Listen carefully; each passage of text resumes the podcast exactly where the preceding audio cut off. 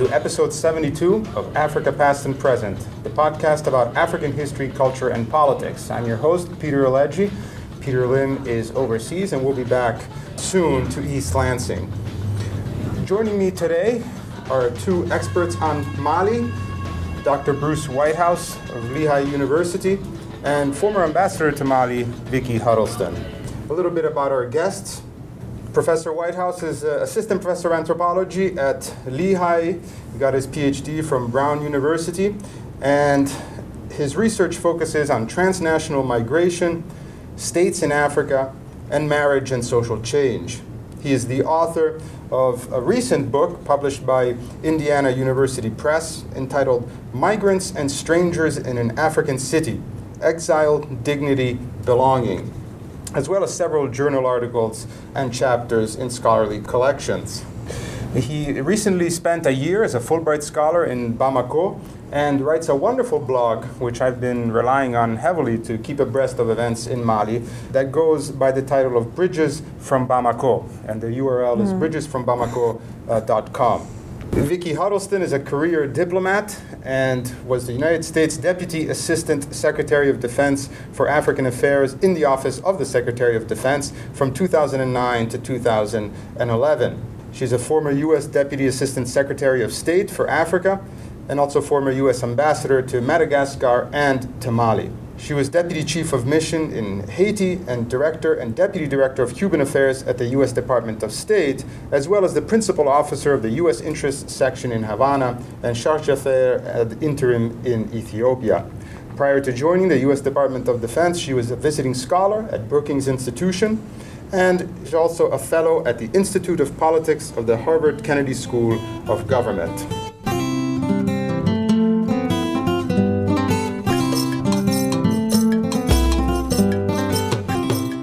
Welcome. Thank you. Thank you. Let's start with you, Bruce. Uh, when did the rebel insurgency in northern Mali start and why? Can you locate us here in this Sahelian crisis? Your question is an excellent one, and there are some people who would answer that, in fact, the rebel insurgency began five decades ago, shortly after independence, and that there's always been a simmering insurgency in the north of Mali based around demands for autonomy or separatism by a group of people who identify as Tuareg. So this is a, an ethnic category that we'll need to discuss. But this sort of low intensity rebellion has been going off and on since the early 1960s and notably surged back up again in the early to mid 90s and then went away for a while. It spiked again around 2006. And so, what we've been seeing in northern Mali since the end of 2011 has really just been the latest in a series of uprisings, uh, all of which have involved Tuareg claims for some kind of recognition or autonomy or more recently independence but all of which also involve other factors and other peoples aside from the Tuareg. So it's a long history, and I'm by no means the most qualified to talk about the history of the Tuareg and their relationship with the Malian nation state. But this is by no means a new phenomenon that, that Mali has been facing in, in the last year. What is new is a combination of different groups coming from other parts of the region, coming across from Algeria, which borders Mali to the north, armed groups that operate throughout the Saharan region, in Mauritania, in Niger, as well as in Mali, uh, and groups that specifically have an Islamist political agenda.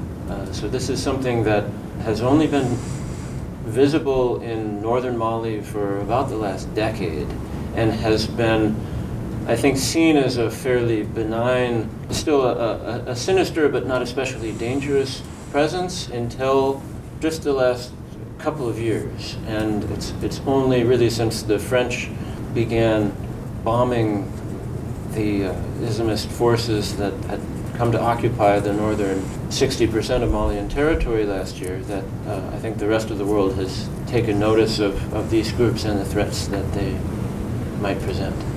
That's a very interesting picture, much more complicated than it often is portrayed in the media.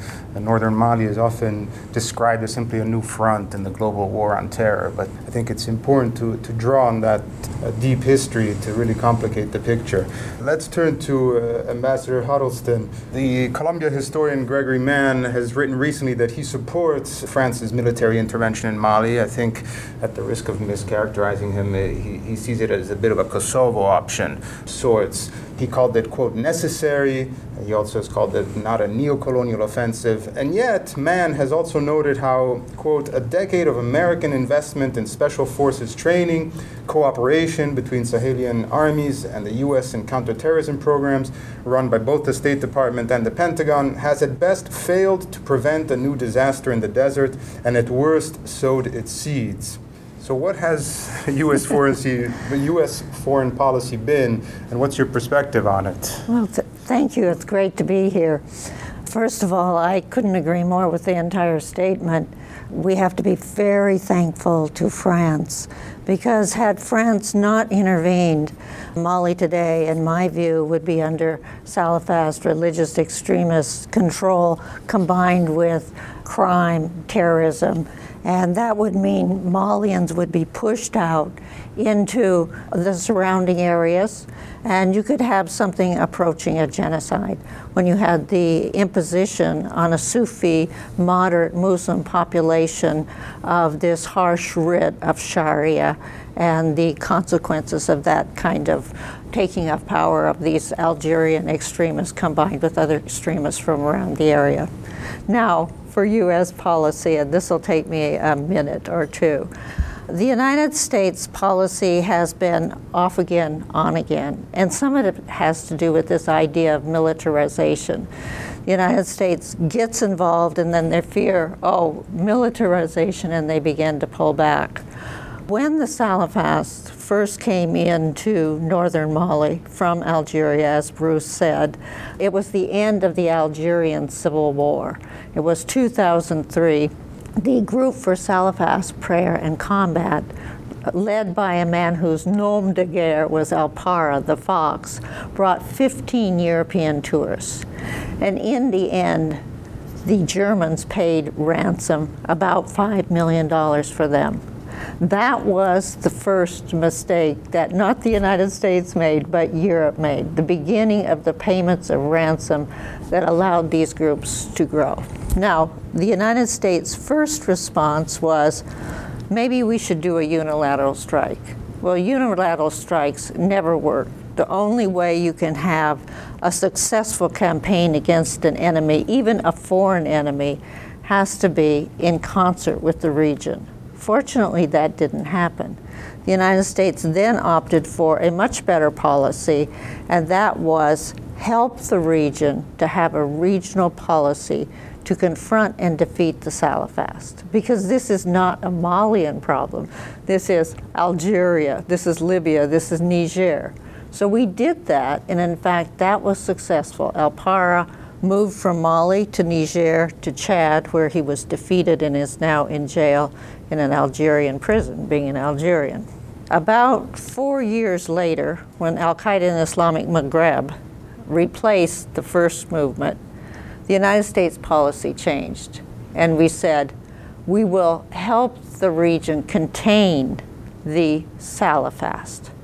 Well, containing any group in an area of 5,000 square miles is absolutely impossible.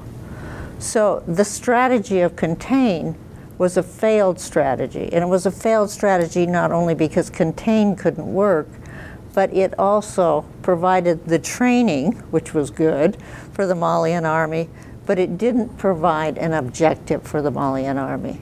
In other words, we didn't give them the intelligence, we didn't give them the equipment, we didn't give them the mentoring that would have allowed them to fight the Salafist. And so what happened? They fought the Tuaregs. And of course, that completely broke the groups we had trained because the Tuaregs who are integrated into the military went home to family and clan. They're not going to fight against their family and clan. And the others ran, fled to Bamako, and overturned the government, which had become corrupted by the smuggling payments and the ransom payments, and indeed by the West's failure to concentrate with the Malians and with the region on a regional strategy to defeat the Salafist. Following up on those interesting points, I was looking up your Twitter feed a couple of days ago, and you recently tweeted support for U.S. drones in the Sahel. And a few days ago, General David M. Rodriguez, the likely next leader of AFRICOM, the Africa Command of uh, U.S. Armed Forces, estimated a need to increase surveillance and spying by the U.S. in the region by a factor of 15. Why such willingness to further militarize U.S. policy in Africa? What do you think it will achieve, or what do the proponents believe it will achieve, both for U.S. interests, but I think most importantly for the benefit of local people?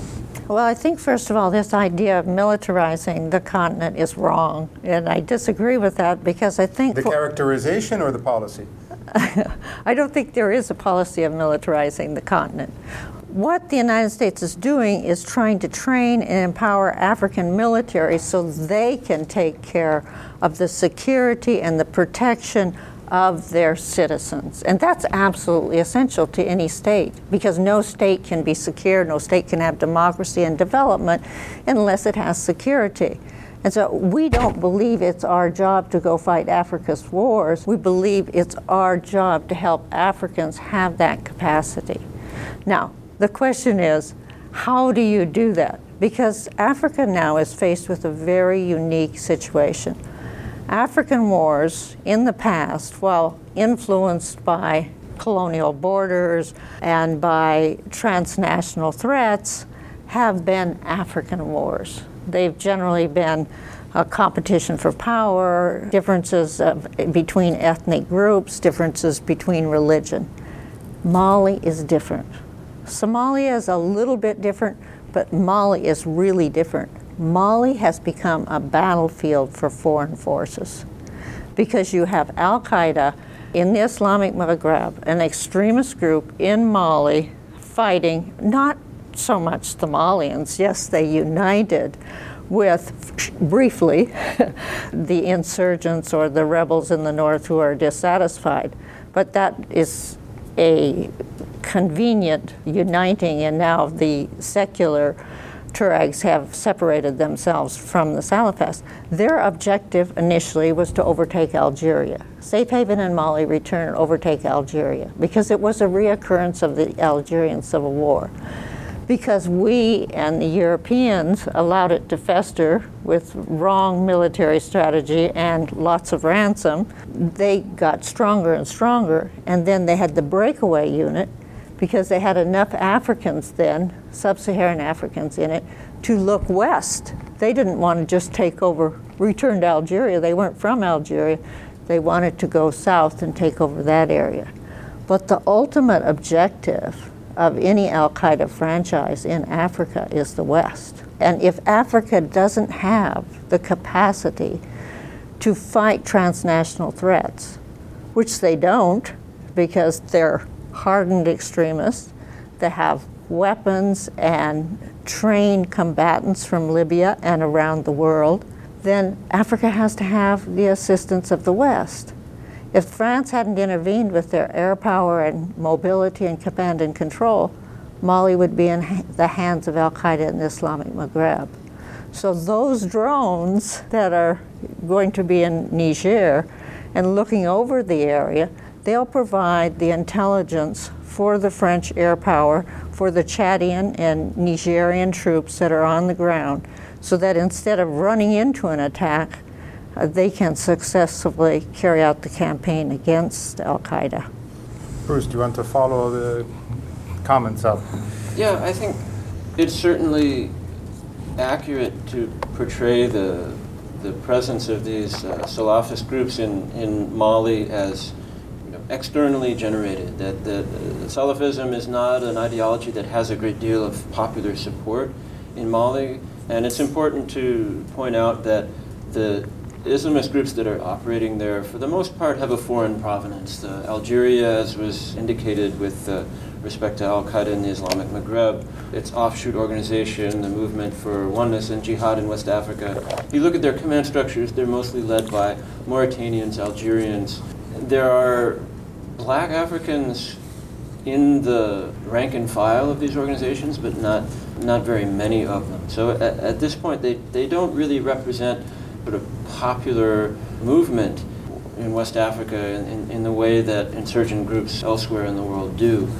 But I think it's also important to point out that all this was brought on by the weakness of the Malian state, and that Al Qaeda and the Islamic Maghreb and, and other groups, I don't think, would have posed a threat to a strong state sufficient to topple it, you know, and to defeat its military forces on the battlefield.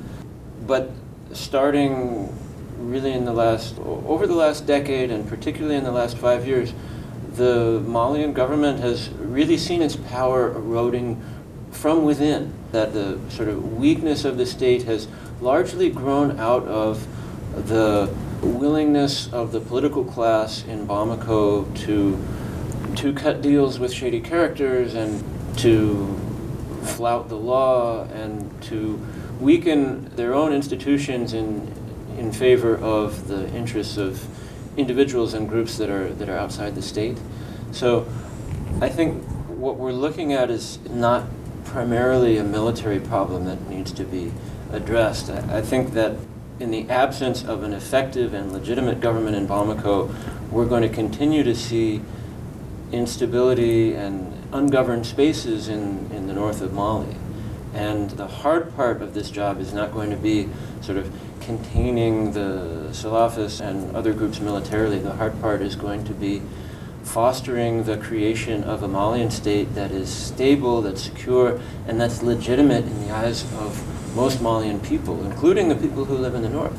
So the question of, I guess, simmering discontent with the Malian government isn't something that simply concerns the Tuareg or the Arabs or uh, other groups that live in northern Mali. This is a question that concerns everyone in Mali. And until a legitimate state exists in the capital, I think we're going to continue to see a, a cycle of instability and violence playing out in the north of the country and spilling over into other nations as well. Can I add a comment here? Absolutely. Because, uh, you know, I, I agree with Bruce completely on the problem of the Malian state, its lack of control in the north. Where I think we have certain divergence is yes, the Malian state has to be built up. It's absolutely critical, but this is going to take years. This is going to take years. So if you can't build up the Malian state effectively until you defeat the Salafist, because the Salafist have to be defeated. You can't, I think if we've learned anything from Mali, you can't ignore an Al Qaeda franchise, even operating in the distant Sahara Desert, because they'll become stronger and stronger. And as they become stronger, then first of all, they take over a whole area of Mali and impose a very harsh law on that part of Mali. And then what did we do? More or less appease them, say, oh, well, if you just stay up there, it would be all right. And the next thing we know, they were on their way to Bamako. And the next thing we know, they would have reinforced their links with Boko Haram. You've seen that Boko Haram has now taken. uh, radical Islamist group in northern Nigeria. Exactly, exactly. Only in this case, they're Nigerian. They're- You're not talking about, you know, a foreign force like in Mali, which is, as Bruce said, Mauritanian and, and Algerian. And they've just taken seven hostages. Why have they taken seven hostages? So they can get Western payments and grow even stronger. And so then you, you already have the link between Al Qaeda and Islamic Maghreb and Boko Haram. So then you, you unite them. And then what happens next? Nigeria begins to fall apart. Where do we get our oil? 12% of our oil becomes, comes from Nigeria. So for our own interests, but for Africa's interests, so that you don't have whole states taken over by terrorist groups or a nexus of terrorism, religious extremism, and crime, you have to stop it. So I just interject here, it was too long of an interjection, Bruce, is that you're right about the Malian state, but we first have to defeat the Al Qaeda and Islamic Maghreb, and for this, they need the assistance of not just France, but the United States and, uh, and the region. I mean, you see the region responding very good. The Chadians, the Nigerians, they're up there. They're fighting the uh, extremists. Yeah, I think there's there's no doubt in my mind that these groups constitute menace to not only the stability of, of the Malian state, but all the states in, in the region. And, and Ambassador Huddleston mentioned the link with Boko Haram. There were discoveries in Timbuktu after it was liberated from the Islamist forces by the French in January that hundreds of Boko Haram fighters had in fact been training there. And they, they left behind evidence to, to that effect. We've seen the threat that these groups pose to Western interests through the, the attack in uh, eastern Algeria in January, where they took dozens of hostages and, and dozens of people were killed. So they clearly represent a threat that goes beyond the, the borders of Mali and I think menaces the interests of the United States and other Western governments. So to me, the question is not should they be defeated militarily or should the Malian state be built up. Both those processes have to happen. What I'm afraid of seeing is a primarily military response that sort of papers over the problems in Bamako mm. and allows the same weaknesses and uh, lack of institutional controls that, that really brought this whole problem uh, upon the country of Mali to begin with. Uh, unless those problems are addressed in a very meaningful and concerted fashion starting now, I think we're going to see much more protracted conflict than we otherwise would. And my concern right now, there's, there's talk of holding elections in Mali in July of this year. There's a lot of skepticism that the government's capable of organizing them, even with a lot of international help. You have hundreds of thousands of displaced persons, at least 200,000 Malians living abroad as refugees. How are they going to be included in the process? There's the question of who's really ready to step forward and make a legitimate claim to representing the Malian people. I think it's going to take a long time to hash those problems out, and I certainly don't see them being resolved before July. So mm-hmm. The appeal that I would make to the international community is to work with Malians over the next several months, over the next year, and help them to give them the space that they need, in part by dealing with the Islamist threat in the north, to set up a viable state, not simply to replace the structure that was there before that got eroded, but actually to to make a fresh start and build up a government that most, if not all, Malians can recognize as legitimate, that they feel is going to represent their interests and not simply extract resources from them. If that can take place in the short term, then I think the long term threat, not only from Islamist and Salafi groups operating in northern Mali, but the Tuareg insurgency, of drug smuggling, of various kinds of illicit activities in that region, I think all those threats are going to diminish if the problem in Bamako is dealt with effectively.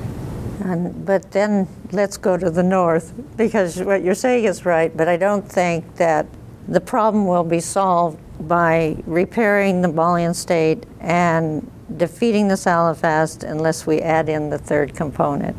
And Bruce referred to that in the very beginning.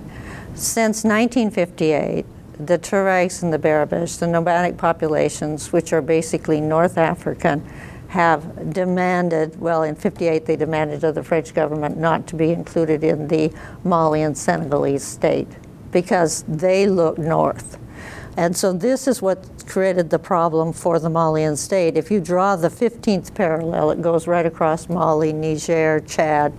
And in the case of Mali, you have a 90% black population that is sub Saharan African that control the state and all the goodies of the state and all the institutions. And then you have this small percentage up north that are Arab or Tuareg, and they look to the north. And the way that the peace has been kept is either Gaddafi has integrated the Tuaregs into his army, or the Algerians have come down and found a sort of peace solution so this border problem, which is that you put an Arab population with the sub-Saharan African population, is not working. There has to be some form of autonomy that addresses the problems of the Tuaregs and the nomadic population. So why? Well, this is why.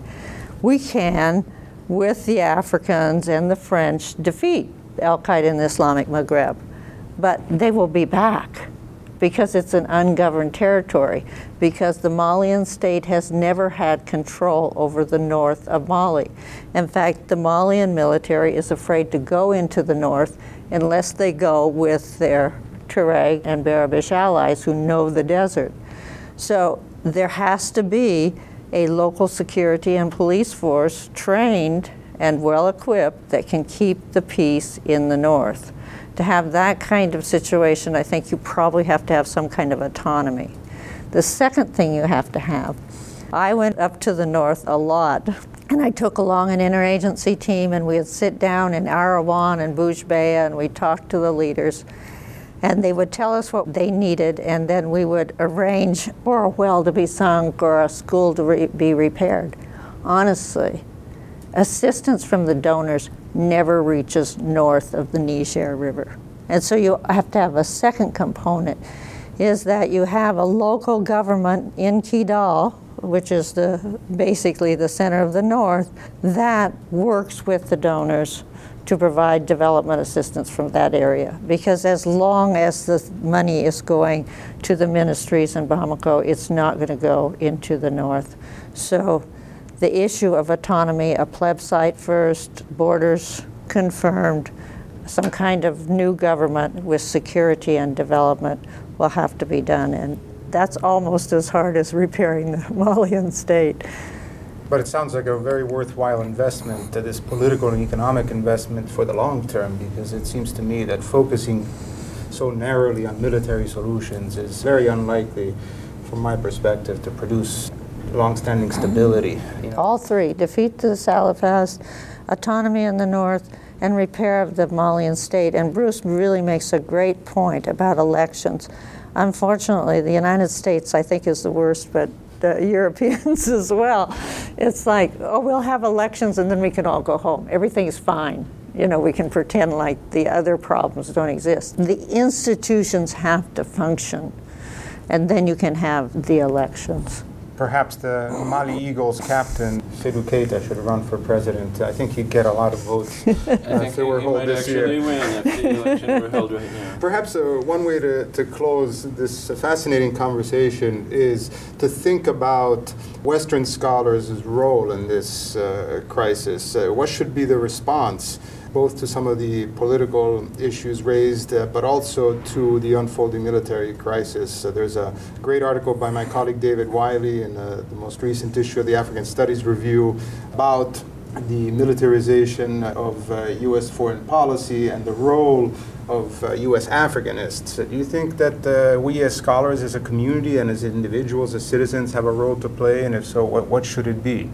Well, I can tell you Peter, my own role as a scholar has been not only what's conventionally defined as scholarship and you know, publishing articles in academic journals and, and the like, but as you do yourself, trying to bring the insights from scholarship to a wider audience. And so the blog that you mentioned, Bridges from Bamako, has been my main channel for doing that.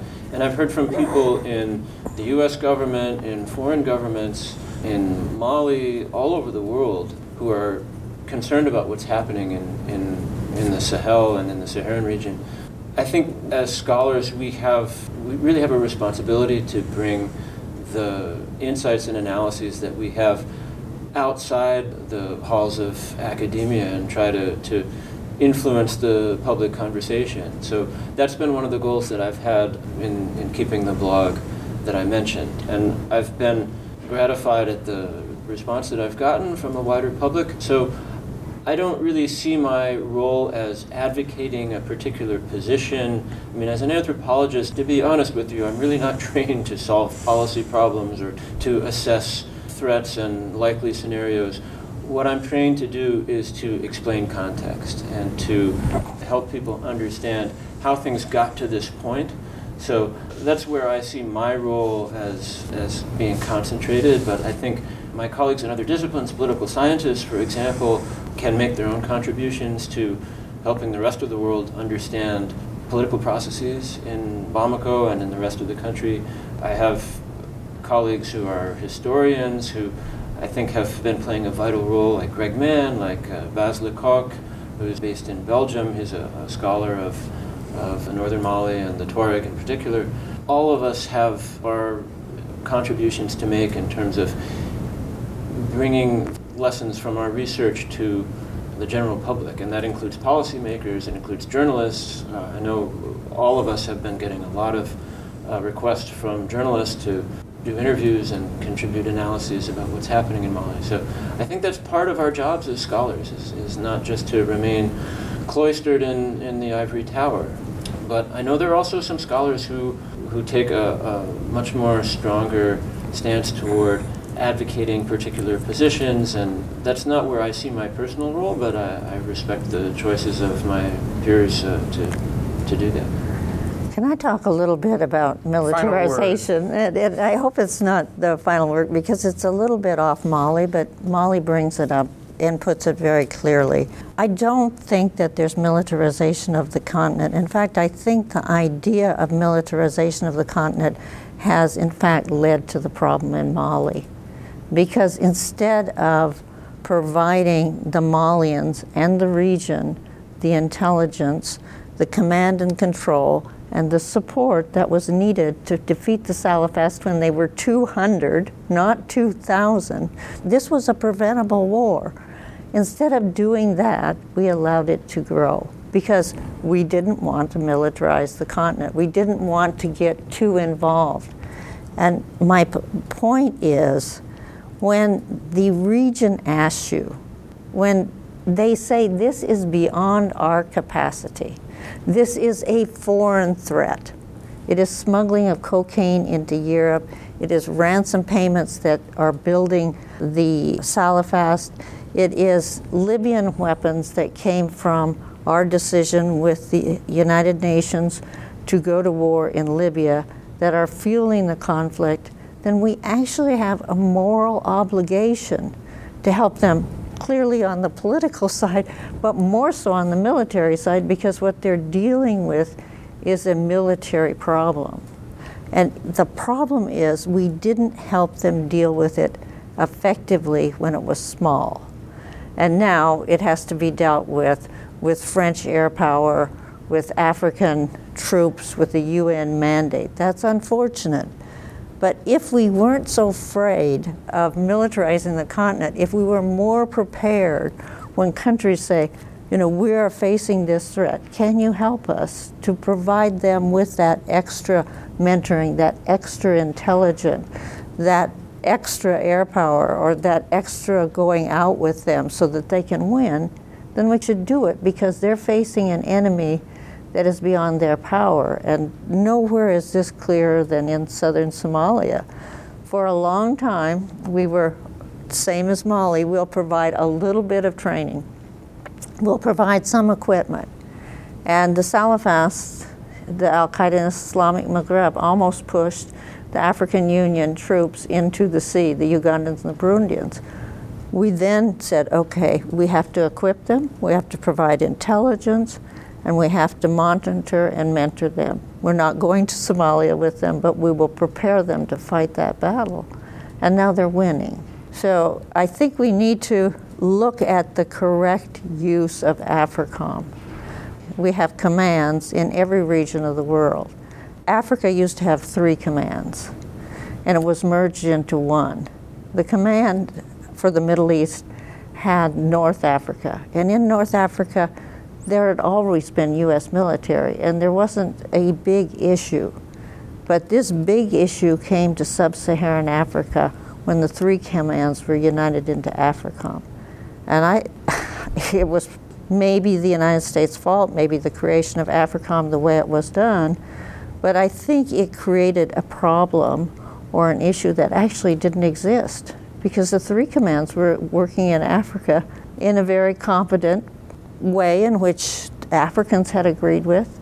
And suddenly, when it was combined into one command, it became the militarization of the continent. And of course, we don't want to militarize the continent, well, but some, we some, don't want to leave the continent on its own. Some have argued that this goes back, obviously, to, for example, the attacks on the embassies in East Africa, in Dar es Salaam and Nairobi in 1998. So this precedes AFRICOM by a good decade. That these critics like the Association for Concerned Africa Scholars, among others, have pointed out that the uh, militarization is linked to control of oil resources, for example, Nigeria being one of the top five exporters of oil to the United States. And so military presence by the U.S. would guarantee that flow of oil, and then, of course, partnered with the global war on terror that the Bush administration launched. So I'm not sure that the, the militarization should be seen simply as a, a reaction to very current contemporary events of the last couple of years. This has actually been going on, according to some, for quite a while. But we can probably have this conversation we can continue uh, this for afternoon quite a while. at the wonderful teach-in uh, Why Mali Matters, which uh, features a keynote by Ambassador Vicky Huddleston and also features a wonderful roundtable panel with Bruce Whitehouse, organized by the African Studies Center at MSU. And I know there will be tremendous interest because we have all so much to learn from you, and I know I did during this conversation. And so, thank you, Ambassador Huddleston, uh, Dr. Whitehouse, for joining us on Africa Past and Present. Thank you. Africa Past and Present is a co production of Matrix, the Center for Humane Arts, Letters, and Social Sciences Online, and the Department of History at Michigan State University. Our producer is Annette Giannino. Technical assistance is provided by the Matrix staff. For more information about this and other episodes, and to subscribe to the podcast, you can visit our website at Afripod, that's A F R I P O D, dot A-O-D-L dot O-R-G. Africa Past and Present is also available on iTunes and other podcaster sites. To get in touch with us, send us email at africa.podcast at matrix.msu.edu. Thanks for listening.